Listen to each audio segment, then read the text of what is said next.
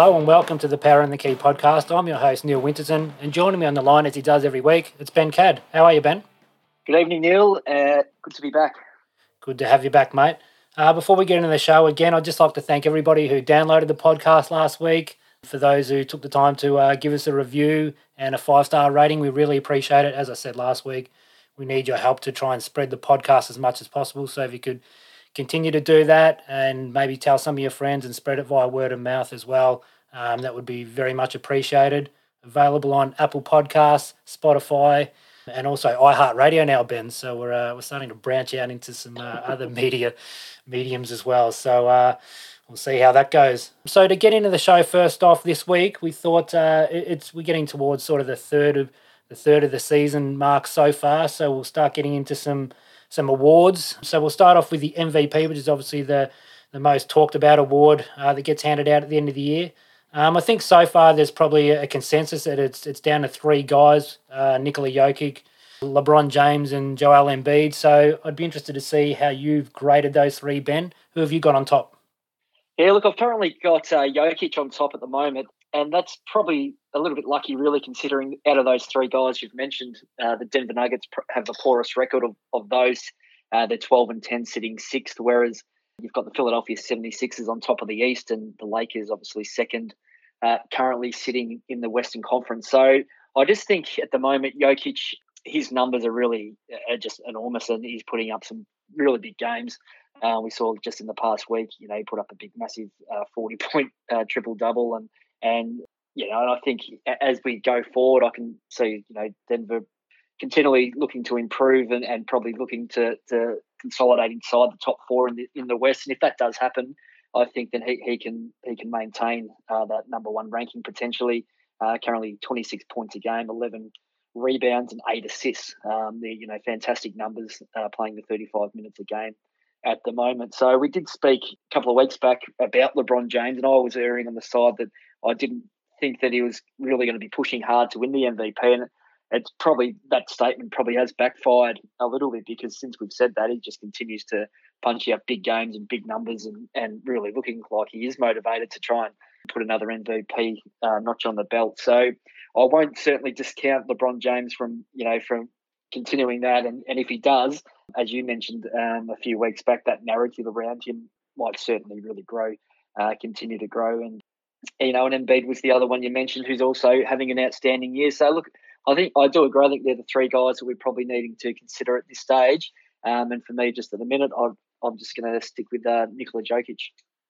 Yes, I do agree with that, Ben. Unfortunately, I was hoping we might have a bit of a, a debate about it, but uh, I ultimately set it on on Jokic as well. It's uh, yeah, I came down to him and LeBron in the end, and and I, he's just got his nose in front. We saw today he had 50 points and 10 assists. So he, he continues to, to stack up the numbers. You, you mentioned his numbers there with the 26, 11, and, and uh, 8 assists, shooting 56, 38, and 83 from the field. And he's second in the league in PER at 30.2 and anytime you're over that 30 mark you're talking historical numbers there. So he's having an outstanding outstanding year. He generally has started the year slow in, previous years and sort of started to get going in you know in, in the later months but we saw him come come into the bubble last year in, in tip top shape and he's carried that over to this year and you can see the difference it's made. He's he's certainly much quicker off the bounce. You've seen him spinning spinning baseline and throwing down some dunks. He's still got those funky little push shots and those really high arcing uh, releases that he makes. But he's been able to add to his game just because he's a lot more nimble around the court, and that's sort of that, and that's translating as well to his defense, which has certainly been much better as well. So, as you mentioned there, he's got the worst record out of the three of them, but I just think the way he's played so far has been outstanding. He, he was leading the league in assists at one stage. He's dropped back down, but he's, he's still the numbers he's putting up for a center across the board are outstanding. Um, if you want to dive right into the uh, the advanced analyst stuff, he's he leads the league in offensive win shares, win shares, box plus minus, offensive box plus minus, and value over replacement player. Now a lot of those those numbers can be a bit Mickey Mouse, but when you're leading the league in so many of those, it, it certainly speaks volumes as to the season he's having. As far as LeBron goes, yeah, you mentioned that we did speak about him a couple of weeks ago, and we both probably thought that he wouldn't push into the into the MVP conversation because he'd probably rest himself at some stage, but that hasn't been the case really. He's still sort of he's at 25 uh, 7 and 7, which is around his mark apart from the points, uh, shooting 49, 40, and 71 splits. PER, interestingly, is the 10th, uh, is 24.6, which is the 10th in, in the league and the second lowest of his career. So the fact that you look at his stats for anyone else, you'd be going, how outstanding this year. Not that stats mean everything, we know that, and, and the Lakers have been outstanding. They're second in the West at the moment at 18 and 6. But I think it speaks volumes to the player that LeBron James has been over his career that numbers wise, he's having a pretty pedestrian season and and but he's still right in the hunt for the MVP.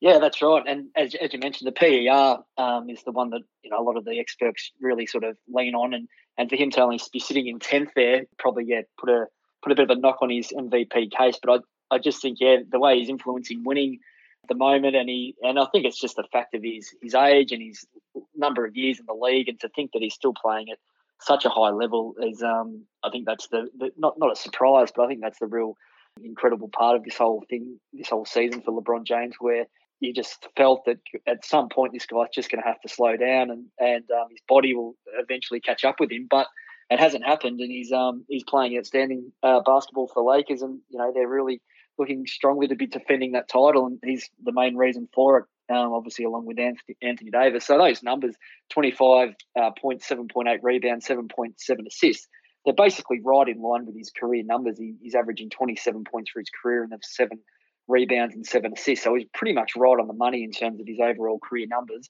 But yeah, I, I just look at uh, Jokic and, and Embiid at the moment. And when we did talk, you talked about the win shares.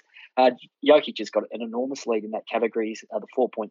Kawhi Leonard is second at 3.8. So that's quite a gap uh, when you're looking through that. And and I think yeah, if the if the Denver Nuggets continue to to improve. They did have a slow start to the season. If they can, yeah, continue to mount um, a strong case in the West, and I think you know if his numbers continue the way they are, yeah, I think he's still the man to beat. I mean, the guy we didn't mention is the, the two time two time reigning champion Giannis from Milwaukee. So his numbers haven't dropped that much as compared to previous years. So at, at some point, he's going to put himself back in the conversation. He's averaging 27 points and 11 rebounds and six assists this season yeah, so I mean, I think there's probably just the toll of a couple of years, and the story's not as fun anymore, perhaps, and that's why he, he may not be getting spoken about uh, alongside these other players. But really, his stats are, are still fantastic, and the Milwaukee Bucks are, are obviously having a, a, strong start to the season as well, sitting second in the East. So I, I think there'll be a, a, case for him at some point as well, albeit just at the start of this year. I think the guys you mentioned, Jokic, Embiid, and LeBron, have probably just got their noses in front. Yeah, I'm glad you brought Giannis up because I was going to talk about him. It's I think we talk about it, and we spoke about this a couple of weeks ago, that how important that narrative is, and I think the fact that he's won the last two, they sort of flamed out in the playoffs last year, going out in the second round to Miami in five games, and and and the knock was there again on Giannis that you can't go to him late in, in a game, especially in a playoff game, because he can't create his own offense. So I think he was right up against it this year. I think it was almost going to be impossible for him to to, to come out and win a third in a row even if he put up 35, 15, and 8 and was Defensive Player of the Year, I reckon he would have really struggled because I, I, think, as you said there, it's not as fun. Um, he, he's won two in a row, and we've seen a number of players win two in a row. Uh, Steve Nash and, and Steph Curry certainly spring to mind. But when you win three MVPs, you're talking rarefied air, air there. So I think everybody would have been reluctant to hand a third MVP to Giannis, given that uh, they haven't gone far enough in the playoffs yet, which is ridiculous because the MVP is purely a, a regular season award. But the narrative is comes into play a lot there, and you're right. His, his numbers haven't dropped too much at all. They're sort of not quite as high. Last year he put up an historic season as far as the numbers went. Um, so he, he's still playing a very, very good season, but he, he basically hasn't been spoken about at all as far as the MVP conversation. So, yeah, I think he's probably going to be uh, up against it to, to work his way into that conversation.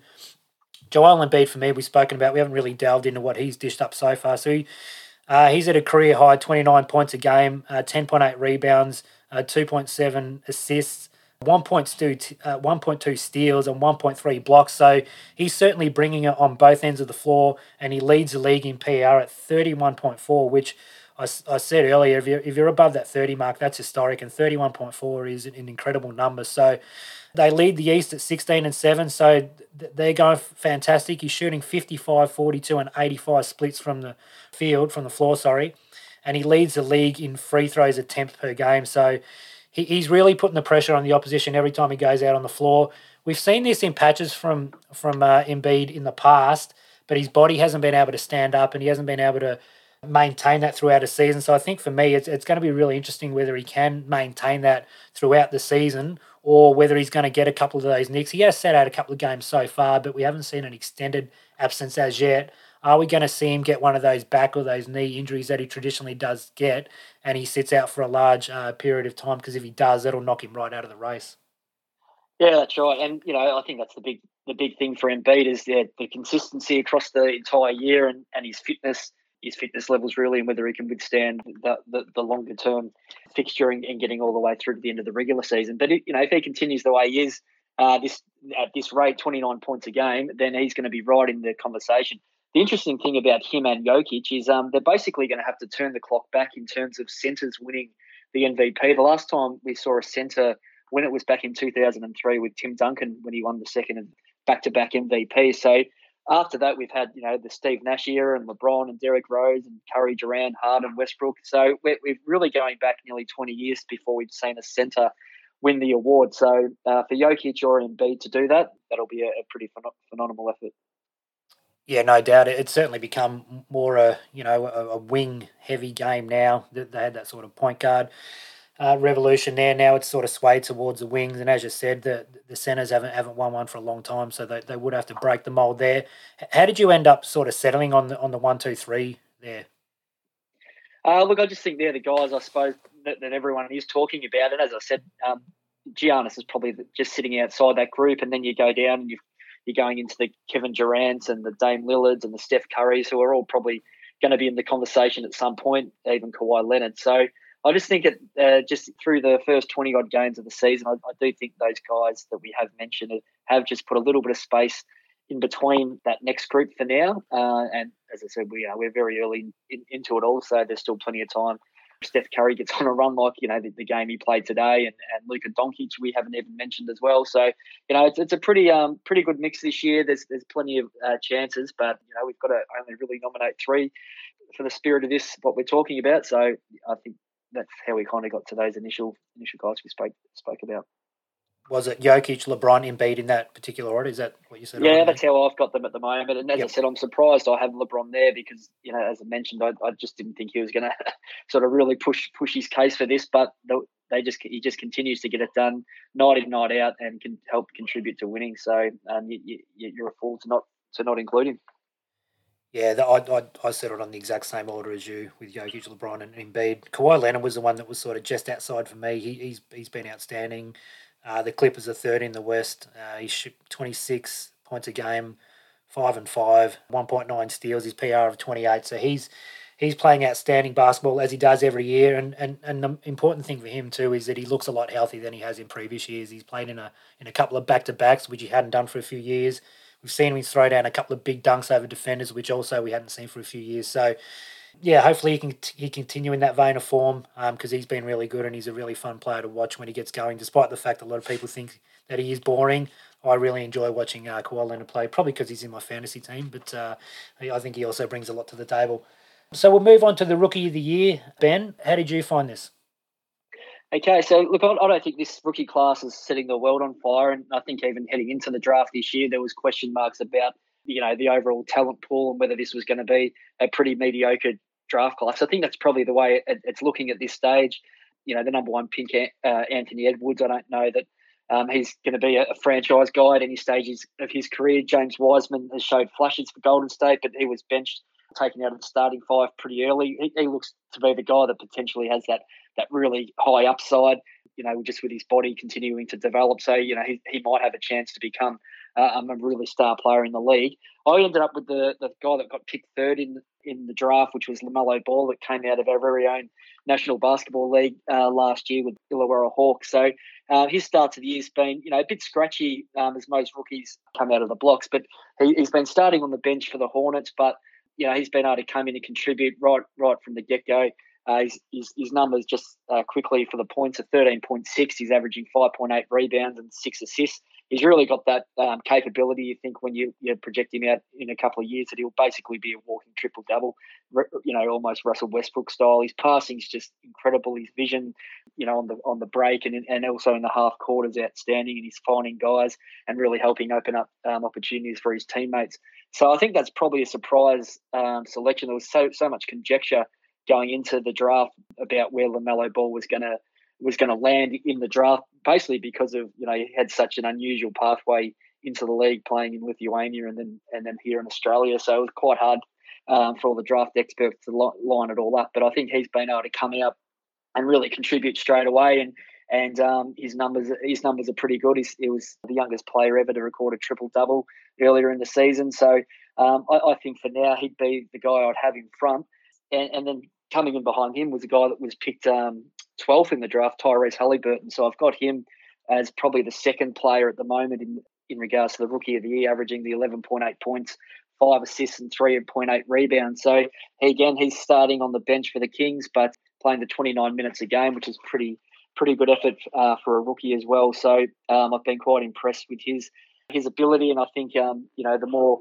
people see this guy play, uh, it's going to be a real shock as to why he really slid down the down the draft board on draft night, and he was the one that sort of kept sliding throughout the draft, and to get to twelve and and you know be able to come out and contribute straight away, he's been a, a really good pick for the Kings.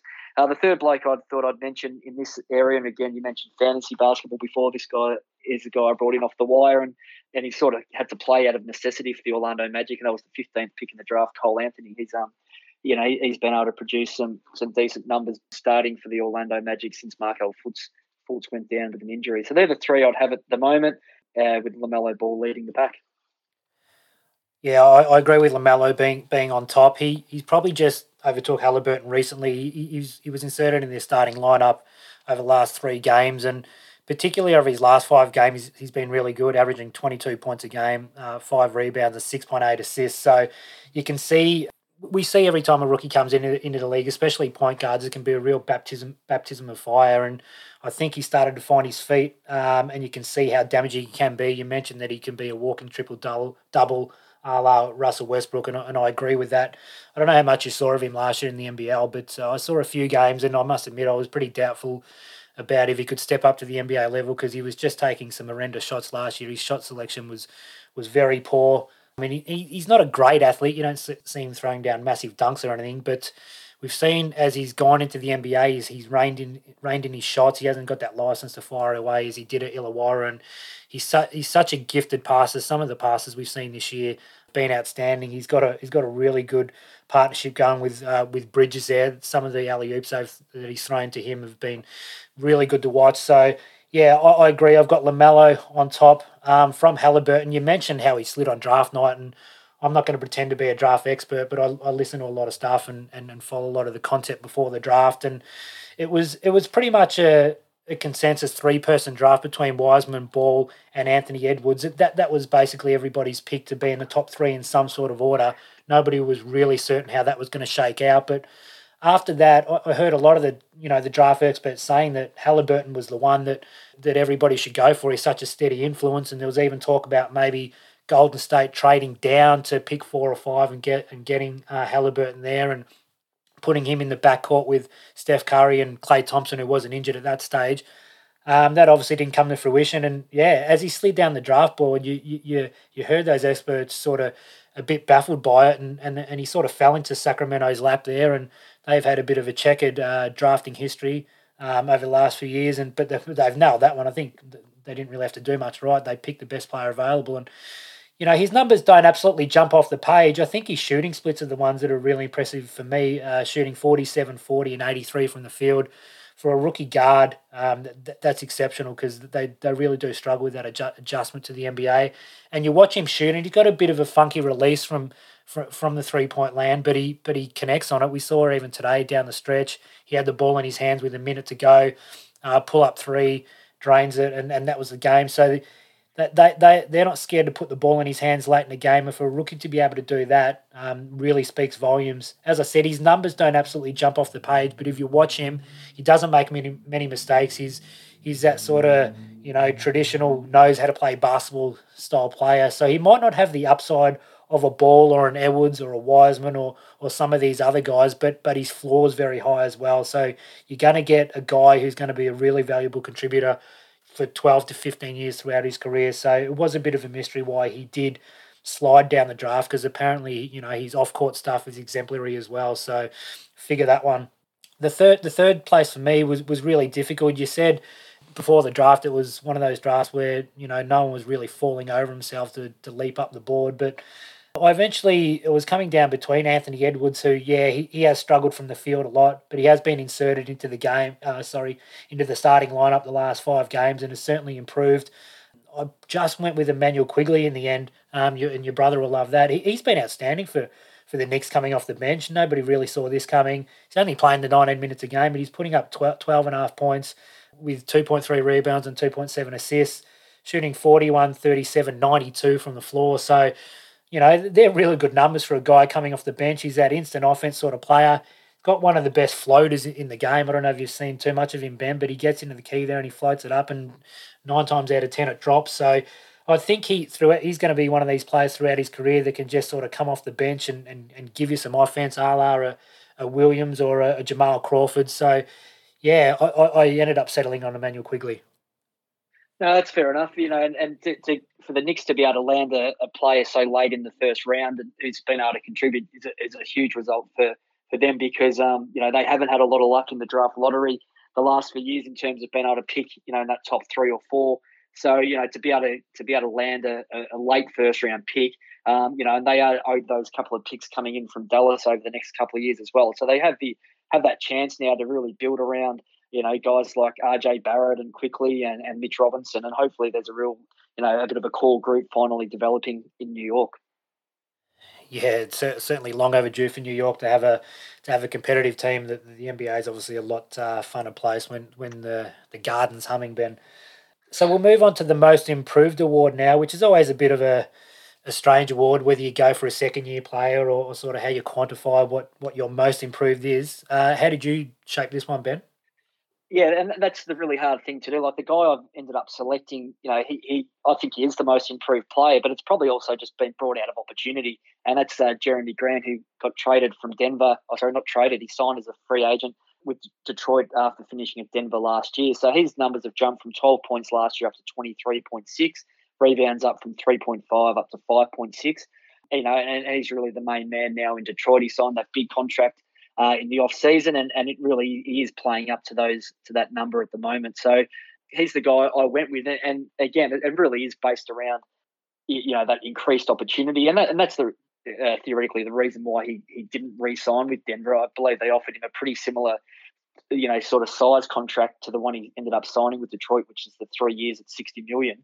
Uh, but he's been able to come in and, and really play and earn earn that respect in terms of uh, being the, the big man on campus in Detroit now, with you know Blake Griffin obviously having his own struggles. So he, he's the number one guy there now, and and you know for him to make that decision, it's quite a ballsy one to leave a you know that winning culture in Denver where he, he had quite a specific role to sort of back himself in and, and you know believe in believe in himself that he can be a guy that can put up you know those type of numbers and, and be the, the main guy on a team. So whether that you know trans, translates at any stage down the track to winning for Detroit, I, I probably have my doubts. But you know for him personally, it's been a good move and and to be able to jump up to 23 points a game, almost double from what he was putting up last year. Um, is a sensational effort. So he'd be the guy I have as most improved.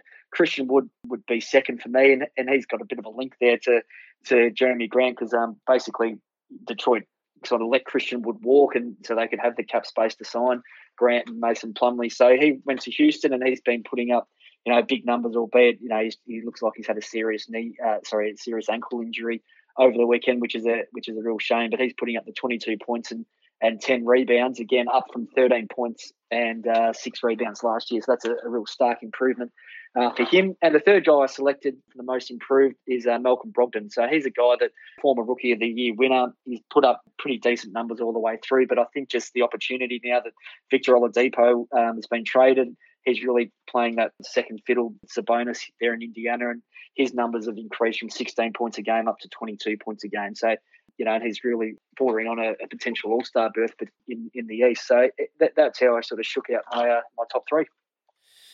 Yeah, really interesting there. It's we're finally going to disagree, Ben. I like it. Um, I've got uh, Jaylen Brown as my most improved. His numbers don't jump up as much as Jerami Grant and Christian Wood, who, who I'll also talk about because they finish in my second and third, third spots there. But he's made the jump up uh, this year from 20 points a game to 26. His shooting splits right across the, the line or, or up across the board. So I think making that jump from sort of borderline all star to certain all star starter, who I picked last week, so in my opinion anyway, an all star starter, is a is a much harder jump to make than rotation piece to a very good player. So I, I think for me that that's that's what I've been so impressed with with Jaylen Brown. His offensive game has just come come along in leaps and bounds. He can now take guys off the dribble. He had a really loose handle when he first came into the league. He's got moves. He's got spin moves. He can hit the mid range. He can hit from three. He's sort of he's become the, the complete offensive player, and I don't think anybody saw that at all coming coming into the, when he came into the NBA, he was sort of he was in maybe a three and D type player, but he's really advanced his his offensive game over the last two years, but particularly over over the offseason this year this year and and in a short off season as well, which makes it even the more impressive. And the fact that uh, the Boston is sitting third in the East at twelve and nine, Jayson Tatum having missed uh, quite a few games, I think full credit goes to Jaylen Brown for being able to do that. I agree. I've got Jerami Grant second. The jump up he's had this year has been outstanding. You ran through the numbers there. I think most people sort of thought he, he was, if we're being honest, he was kidding himself leaving Denver, who are a chance to, to win a title, to go to go to Detroit, who are absolutely no chance. And the fact that the defense was going to be able to key in on him, and he he hadn't really shown much much in an offensive game um, in his previous stops, he'd shown that he was a you know a really good defender, but he hadn't shown that offensive game that he's shown this year. So for him to be able to take on the, the load that he has so far, he's been able to do it reasonably efficient, efficiently for the guys put, putting up as many shots as he, as he has has been really impressive. I'll give the Lowe Post a, a plug again. He, he had a, a, an interview with uh, Jerami Grant over the weekend, so if you want to delve into him a bit further, download that and listen. That was a really good interview. And yeah, I agree with Christian Wood as well. He, his year this year has been unbelievable. You, you did mention there that he has unfortunately got the, the ankle injury. I don't think we've heard as yet how long he's going to be out, but for him to be able to come out and basically be a, a borderline all star in the West is, is no mean feat. You said there the head scratching move for Detroit to to not re sign him. He's got some off court issues which uh, uh, we won't talk about, but um, obviously that that sort of steered, steered them away from him. But uh, Houston are really reaping the, the rewards from that. Uh, so yeah, he, he's had an outstanding year. He can he can shoot from the outside. He's not afraid to do that. He's hitting forty two percent of his threes, and he can obviously go inside as well. So I mean, he's also blocking one and a half shots a game. So he's you know he's not the complete package, but but he's close enough to it. And to be able to get him, you know, for the money they did, um, is going to really help uh, Houston in the future. Yeah, absolutely. And, you know, I, I do think the most improved is probably the most ambiguous award out of all of them. And, and you know, we did touch on some of those reasons. And, and it, you know, some players just get that additional opportunity, which they can then showcase their game. Um, whereas others, you know, just you know make that steady improvement, as I spoke about with that um, a guy like Malcolm Brogdon. Um, and you, you, can almost see that with Collin Sexton also in, in Cleveland, where he's sort of just making those natural progression uh, steps forward, which is which is really pleasing. And he, he's, he's another guy that you'd probably put into that to that mix as a most improved player also. Yep, for sure. So we'll move on to the sixth man of the year. I'm not sure how you found this. I found this difficult after after my number one selection. How did you find it? A few weeks back, I thought it might have been an Aussie one too, with um, Patty Mills uh, really firing off the bench for San Antonio and, and Joe Ingles also playing a, a bench role for Utah. But I ended up deciding on uh, Joe Ingles' Utah teammate Jordan Clarkson.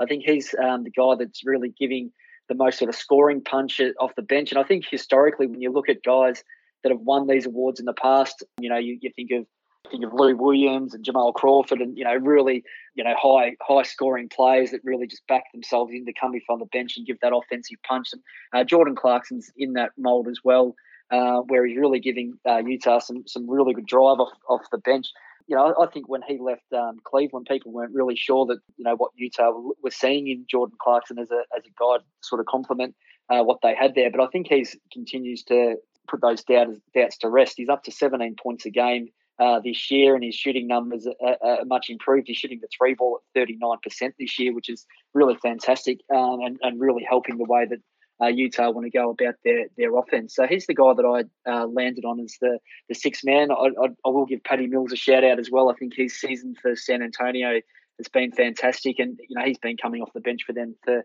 for obviously many years, and and and he's just another real credit to to Australian basketball the way that he continues to to impact NBA games and and impact matches as well for, for them. He's you know one of their real stalwarts of the club now, and and I think I just saw over the weekend he, he passed Andrew Bogut as the played the most NBA games um, as an Australian in history. So that uh, another credit to Patty and everything he's done for the Spurs. Uh, the third guy I'd probably mention in this category was, um, and, and his numbers have probably diminished a little bit now since Aron Baynes has improved a little bit, was uh, Chris, uh, Chris Boucher from Toronto. He was um, putting up some pretty big numbers. He's still averaging the 13 points um, and also six rebounds a game coming off the bench for Toronto. But his num- his minutes have just diminished a little bit. Some improved uh, improved play from Aron Baynes. So, but it, you know he's giving Toronto some some real um, punch off the bench. He's another one of these guys that Toronto you know drafted late and, and uh, has really developed. Um, they've got such a good record of developing their own internal players, and, and Chris Boucher is another guy that um, I think is going to follow in that Siakam and OG OG Anunoby pathway. Yeah, no doubt. I've got Boucher second for me. You, you mentioned there his numbers have probably dwindled a little bit um, since Baynes has improved his play, but he went through a real patch there where he was he was playing outstanding ball. He's averaging 13 points a game, 6.2 rebounds, and two blocks, um, which is really good, shooting 53, 44, and 77 uh, splits. So he's he's been really valuable for them off the bench. He's playing the 22 and a half minutes a game. He's only six foot nine, but he, he really plays as a small ball five um, who stretches the floor, and he, he's pretty thin, so he can't really mix it up in the key. But uh, yeah, he, has been really good. I think you're on the end of uh, a couple of his really good games when you played against him in fantasy basketball. I remember you venting your frustration over Facebook one day. But uh, yeah, I, I think he's been outstanding. So I've got him second. I totally agree. Jordan Clarkson, I think, is pretty the pretty clear cut uh, leader for me at this stage. He's averaging career high in points and rebounds, and he leads leads the league off the bench in scoring. You mentioned his, his shooting splits there; they're really good. He's actually shooting ninety seven percent from the free throw line. He hasn't taken too many, but that's that's an incredible stat there. They did trade for him last season, and and not many people took too much notice because he sort of had a bit of an up and down career, but he had a really good finish to the year last year for Utah, and they signed him to a four year four year fifty million dollar contract in the off season, which I think probably raised a few eyebrows. But he, he's certainly certainly earning that money this year, and, and they lead the league at eighteen and five, and, and he's a big reason for that. That third spot, yeah, I didn't really settle on anyone if I'm being honest. Patty Mills has been really good. Uh, you mentioned here, you mentioned him. He's he's actually a career high in points, which is which is a feather in his cap, given he's been in the league for so long. Montrezl Harrell, who won it last year, his numbers are down, but his minutes are down as well, and his shot attempts are down. So he, he's contributing when he gets the opportunity. Terrence Ross for Orlando, you know, he, he, always comes off the bench and, and puts points on the board. And you mentioned that this award generally goes to somebody who, who puts up a lot of points, so he's probably going to be around the mark. And same for Shake Milton, who's come off the bench for Philly and has also, uh, you know, ticked the scoreboard over when, it, when he has got out there for him. But I think Jordan Clarkson, pretty clearly so far, is, is a leader in that category. Uh, so we'll move on to the, to the defensive player of the year. Again, this is um, you can you can argue for one player over the other, but who have you settled on in this, Ben? Um, I'm going with Rudy Gobert from Utah. I think his his form for, for them again this year, uh, particularly at defensive end, you know, has just sustained itself. And, and he's the guy that you sort of look to as when you talk about defense and, and the way that, particularly the way that Utah, you know, Utah are built is so important for, for them. He just blocks the paint. He really bangs the boards. He's, he's, he's coming second in blocks per game at the moment with the 2.7, just um, trailing Miles Turner, who's got 3.7. His rebound numbers are good, 13.4 per game. That's ranked third in the league. So those two big categories, um, he's right in and amongst it. And he's so versatile. He, his, his feet are so quick and he can just get up and, and, and you know just make it so hard for opposition players to to drive and get into the paint and into the lane. Um, so Rudy Gobert's the one for me. I think he's going to win another Defensive Player of the Year uh, pretty pretty comfortably. I would have thought. Yeah, I, I, I, agree with that. I've got him on top as well. It's uh, it, it's hard to quantify, you know, who the best defender is. I think because it's not, you know, you can't just look at the scoreboard and go, well, he's averaging, you know, when you can with the best offensive player. Not that there's an award for that, and there probably should be. But yeah, I, have gone with Rudy Gobert as well. You mentioned he's, he's rebounding and block stats there, which are always really good. He does lead the league in defensive win shares, uh, and Utah ranked third in defense. So you mentioned there his versatility. He he's obviously a really good rim protector, and the, the 2.7 blocks, yeah, that's great, but there's probably a number of shots per game as well that it, that he that he influences, and, and guys don't even come into the paint because they're scared of attacking Rudy Gobert. He's won it twice, so he's got that that reputation, and, and he, de- he definitely does put the doubt in that mind of that offensive player. So I do have him on top. Um, I've got Anthony Davis second. His numbers are down a little bit right across the board, offensively and defensively. So if you just sort of scan across and He's only averaging the 8.8 rebounds and 1.9 blocks, which don't really leap off the page. But uh, the Lakers are the number one defense in the league, and, and there's no doubt that he's the, the backbone of their defense. Um, he's second in defensive win shares, fifth in defensive uh, box plus minus. So, yeah, I, I, think he's having a really good year defensively. Um, I think I think last year in the finals, we really saw how good Anthony Davis can be as a defender. He was absolutely outstanding against Miami. A number of times he, he thwarted some drive to in the paint, and in the end, Miami sort of gave up on a number of occasions, even attempting to go into the paint. It was probably the most most dominant uh, defensive performance I've seen in a long time. So th- there's no doubt that he, he's he's been an outstanding defender for a long for a number of years, and he's continuing that on this year. Uh, yeah, absolutely, Anthony Davis. You know, he, and as you mentioned, some of those analytic numbers, he's also is coming first in, in overall defensive rating. So that's an estimate of points allowed per hundred possessions. He's he's ranked one. Gobert's ranked two. Uh, so I think yeah, between those two guys, um, I think they're certainly the standouts. But Ben Simmons again, you know, his defense is, is much much heralded. He Plays obviously a different role than than, than the big guys, but yeah, he, his defensive ratings are high again. He's ranked 12th in the league you know, he's just such a menace. He's so long and and and fast. He can guard all pretty much one through five. Um, so as a as a versatile uh, versatile defender, Ben Simmons worthy of a mention in when you're talking about some of the best defensive players in the league. Yeah, no doubt he's outstanding. Um, he, yeah, you mentioned he can guard one through five. He can certainly do that. He, he cops a lot of heat, and we probably got stuck into him a bit last week about his his limited offensive prowess, but no one can question his defensive versatility. He's been outstanding. I ended up going for Miles Turner as my third guy. You mentioned he leads the league in, in blocks at 3.7 blocks a game, only the 6.7 rebounds, but I think he, he's taken a real leap forward this year. He, he was actually mentioned in the off-season as part of potentially a trade for Gordon Hayward to go to Indiana, but apparently Boston weren't that interested in getting their hands on Miles Turner. I bet they're regretting that now because he's he's really turned it around this season. He's been outstanding uh, since game one. He's putting up wild numbers in the blocks category there. He's six in defensive win shares. Uh, Indiana only ranked 15th in defense, but if you, if you scan across, across the rest the rest of their roster, they don't really have any any other sort of plus defenders apart from him. So I, I don't think we can penalise him too much for that because I think he's been outstanding on the defensive end this year. Yeah, no, look, at, and as you mentioned with Boston, I found it really unusual. I, I, thought he was certainly a guy that they could have really looked at and, and coming in and, and giving them some some high level help but you know, in the end, I think they they didn't like the, the contract number and ended up settling with, with Tristan Thompson, which is which is working out okay at the moment for the Celtics. But yeah, Turner certainly um, has improved. I think he's they've they've really been able to settle the combination with him, him and Sabonis. Where a year or two ago, I think they were both sort of fighting for that number one uh, mantle as, as a big guy on that team, and I think Sabonis has clearly overtaken that now, and it's allowed um, Miles Turner just to play his more specific role, more focused on defense, and then um, you know, he obviously can assist at the offensive end. His three point shooting's improved as well. So, now definitely with those blocks numbers, they're, they're enormous 3.7 a game, uh, clearly leading the league in that. So, yeah, definitely worth a mention. So, the last award we'll talk about is the Coach of the Year. There's, again, a number of candidates because some teams have had some outstanding years that maybe we thought they wouldn't. Who, who did you end up settling on here? It's a bit boring. I've gone for another Utah Jazz um, winner here, and that's Quin Snyder at the Jazz. I just think they've been able to come out of the block so well this year, 18 and 5. They pretty much brought the, the same team back as what they had last year. Really, only Derrick Favors was was added to the added to the team. Obviously, they didn't have Bogdanovich in the in the bubble or in the playoffs, so he's been a, another guy that's come in to help them um, at the start of this year. So Quin Snyder just gets such a big big rap from all the players that that, that, that play for him. He's, he's really well respected and um, and spoken of so highly. And I think you know just the fact that they do have the league best record at the moment, I've gone with uh, Quin Snyder.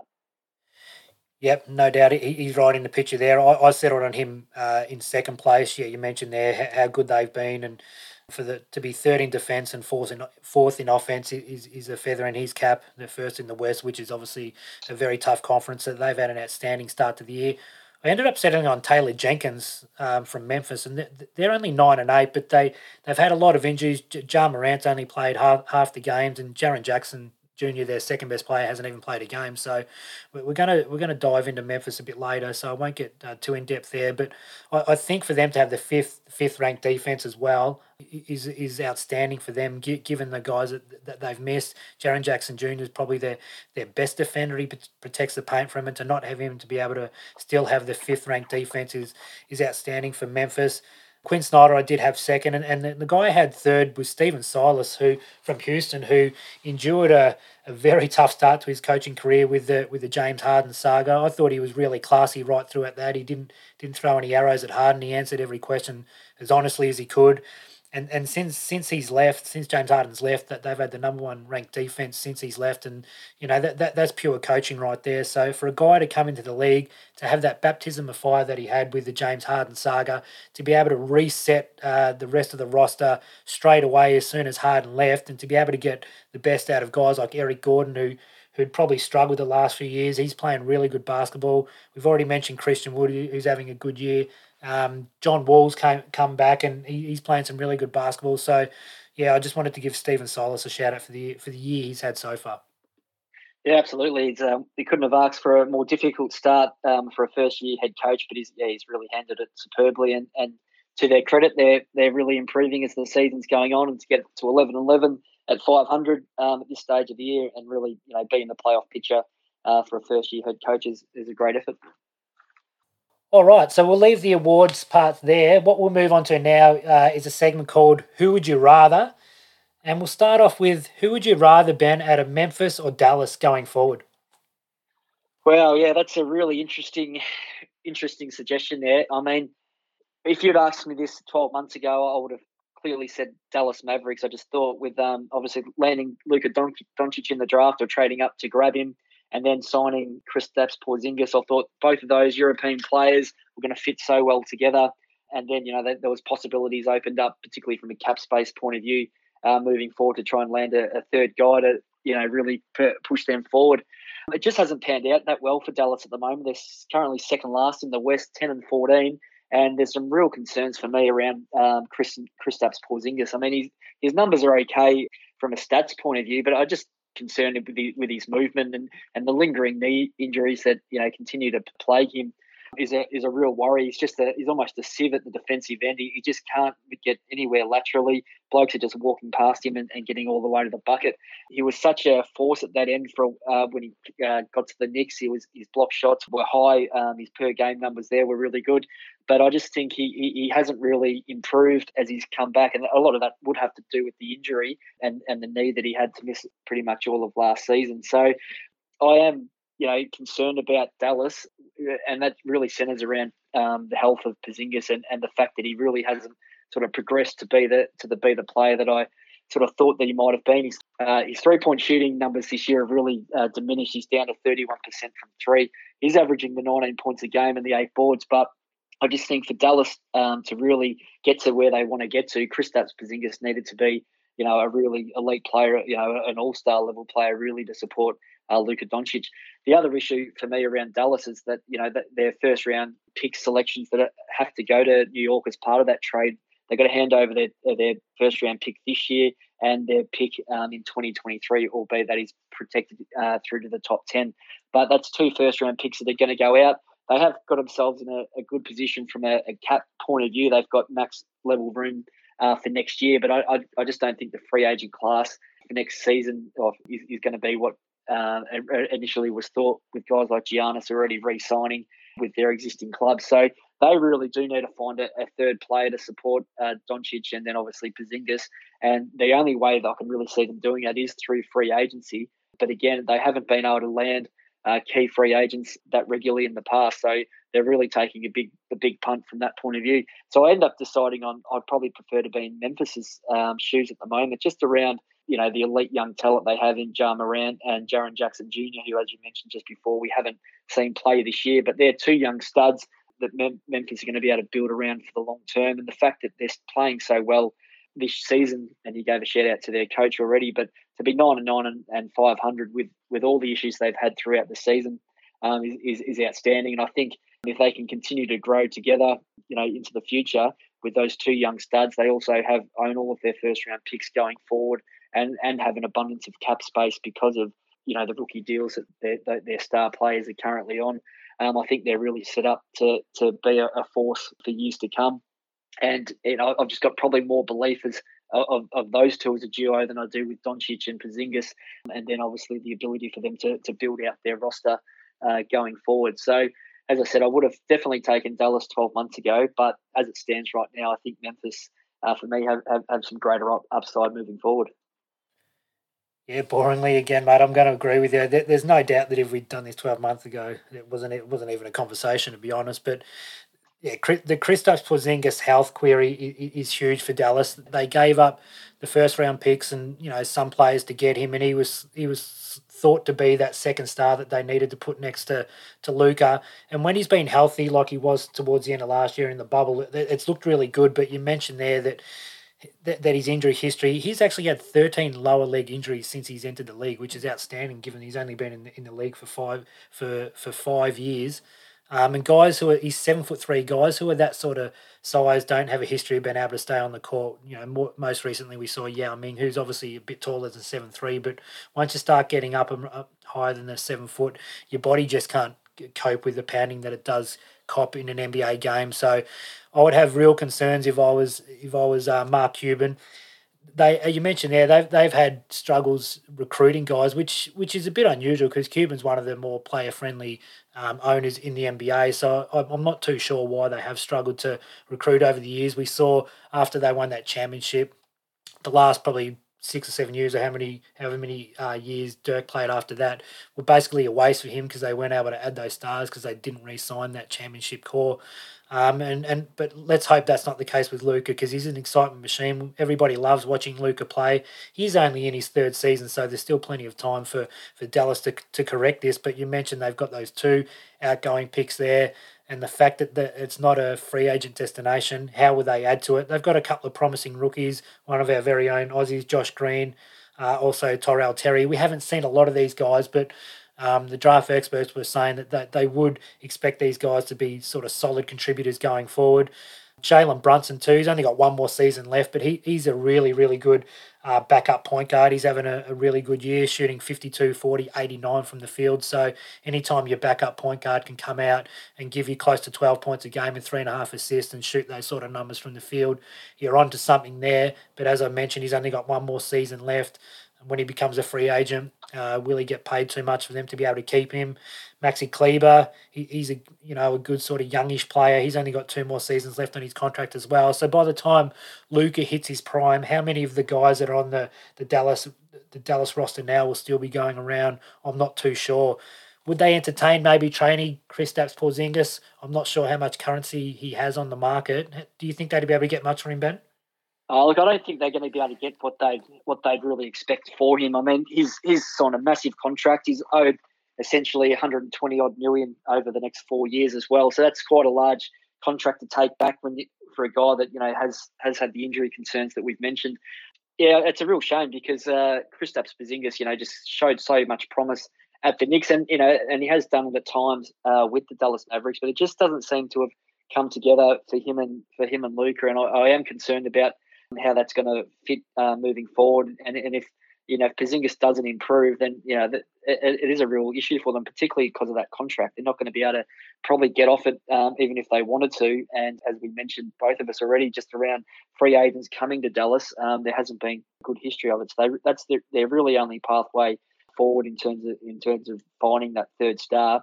Um, because you know guys like Tim Hardaway Jr. and uh, Cauley Stein, you know they're, they're just not the, the, the support that is going to get it done longer term. So, um, look, it is really an interesting time for Dallas, and you know they you know they just got to focus on this season at the moment and trying to and trying to save it. They obviously had a, a, terrific win today against Golden State, so you know hopefully that gives them some momentum, you know, moving forward a little bit. But yeah, they've got some work to do just to you know even get into the playoff conversation in the West this year. Yeah, they certainly do, and and that's why I did I did lean Memphis in the end. We spoke you spoke about Ja Morant and Jaren Jackson Jr. They're, they're two especially Morant, undoubted superstar of the competition, I believe. Uh, Jaren Jackson Jr., if he can get healthy. There's health concerns also about uh, Jaren Jackson Jr., who who has had some injuries throughout his first couple of seasons in the NBA as well. So he maybe not quite as much as Porzingis as yet, he's still only young. But there's got to be that those concerns about him a little bit as well. But they've also got a couple of rookies this year who are who are contributing for him as well for them as well. Desmond Bane is actually shooting fifty percent from three, which is second in the NBA he, he had four years of college, so he comes in as that mature age player, and he's been able to contribute straight away for them. And Xavier Tillman as well, who's who's, who's signed a four year contract. He played three years at college. Um, he's a six eight power forward, and he's he's averaging nine and five as well. So I think they've obviously got Morant and Jackson, and then they've got a couple of the, these younger guys as well who've come in and proven that going forward they're at least going to be solid rotation players as well, which is what you need when you've got a couple of young stars. You need to be able to find these rotational pieces as well. So both Tillman and Bane, I think, have been able to display that. And you'd imagine that, uh, that they'll have a bit of cap space going forward. But again, similar to Dallas, Memphis isn't going to be one of those free agent destinations. You wouldn't think, unless one of those those stars does look at the fact that Ja Morant and Jaren Jackson Jr. an inside outside combination would be really good to play around. And then okay, maybe I will go and play for them, despite the fact that Memphis isn't a, one of the the premier markets of the NBA. So it'll be interesting to see over the next few seasons if they are able to add a free agent. But I just think I'll just lean slightly towards Memphis, despite the fact that obviously Luka is clearly the best player out of the four sort of stars that we're mentioning. There, there's just for me too much of a question mark over Chris Kristaps Porzingis' health. The second and last, who would you rather will go for, is uh, Jimmy Butler or Paul George. Which way did you end up going with this one, Ben? Well, I've gone with uh, Jimmy Butler, and that's just based on pretty much what we saw uh, last year in the bubble, and you know, really leading his team all the way into the NBA Finals. That's something uh, we just haven't seen Paul George do at the pointy end of a, a playoff series yet. Um, you know, the way they flamed out last year was was really disappointing from the Clippers' point of view. And, and, you know, it was almost a polar opposite to the way that Jimmy Butler handled himself in that, you know, you know, in a similar situation, you know, and getting his his team in there. Look, I think Paul George is having the better season at the moment, and his his numbers are better and his play is better. Or you know, we, we do understand Jimmy Butler's had a horrendous start to the year with um, the COVID protocols, but uh, Paul George is having a, a, sensational season, 24 points a game. You know, his shooting numbers are, are, really good this year as well. He's hitting the three at 47%, which is just um, just incredible on 7.9 attempts. So um, he's playing fantastically well. But uh, the, the, issue for me is just that in the playoffs, um, we just haven't seen Paul George consistently make winning plays and, and you know and really take his, his team really really deep and and Jimmy Butler's just a, such a fierce competitor. He's, he's an incredible leader and the way that you know he can he, he, took that team into the finals last year gives the points in, in just in that situation for me. And as I said, it's not even at, at, the moment around who's probably playing the better basketball. It's just around you know that that grit and determination that Jimmy Butler has, and he just leaves everything out on the floor, and it, it's just so so good to watch. So I've just let with uh, Jimmy Butler at the moment, and and you know the way that he can hopefully get his Miami Heat back up the back up the ladder at, at the um, back half of this season and I would certainly enjoy it if he's if he is able to do that. Now it does pay me to say this, but I think I'll go with Paul George. I think he gets a really bad rap, Paul George. I think we forget the player he was early in his career. He has he has had a third place finish in MVP. Early on in his career, we saw him mix it uh, with LeBron James when he's at Indiana during those playoffs. We of course all mentioned that that famous bit of footage where LeBron dapped him up after a, an outstanding back and forth between the two of them he, he gets a bit of flack for that that moniker playoff P, which you know last year we saw him hitting the side of the backboard a couple of times, but he's put up some outstanding numbers in the playoffs apart from last year. That yes, he has struggled at times, um, and he maybe hasn't quite carried the team a, a team to to the extent that Jimmy Butler did last year. But I think the way he's been able to rebound from that from that injury that he had, everybody remembers that that sickening injury he had quite a few years ago, and he's he's been able to get himself back to the player that he was before that. And and he's a force on both ends of the floor. He's a really outstanding wing defender. We see that he can. He's really good from downtown. He's, he's hitting at a really good clip this year, and there's no reason to think that that wouldn't continue. So I'm just going to slightly lean towards Paul George. As I said, it does pay me to go down that way because Jimmy Butler was absolutely outstanding for Miami Heat. He was dragging them across the line in a couple of those those playoff scenarios. But I, I guess there's always that question mark about that the, the bubble last year and the effect it had on some players. Um, whether I'm sort of weighing that too heavily against Jimmy Butler and too much for Paul George, maybe that's the case. But I, I think Paul George has, ha- has had a, a longer, more sustained uh, period of been of success and higher level play than Jimmy Butler, only slightly though. Yeah, no, look, they've had you know fairly comparable careers. Really, you know, they've both ended up being on a number of different teams and been and been moved around, and it's really because they probably have never found themselves in that you know really elite top ten uh, bracket of, of players. So they're just probably both sitting in that next level. But yeah, I just saw what Jimmy Butler was able to do last year, and I think until Paul George can you know get into into get the Clippers into the Western Conference Finals and really challenge the Lakers, then might be this year. And but until it happens, I'll, I'll stick with Jimmy. Yep, that's fair enough. As I said, it was splitting hairs for me, and I just slightly uh, leaned towards Paul George. So we'll call it there. Uh, once again, thanks for everybody who took the time to download the podcast last week and, and give us a rating, a five star rating. We'd appreciate if you could get that done again for us again. It, it, it helps us as, mu- as much as possible. So we look forward to speaking to you next week. Thank you.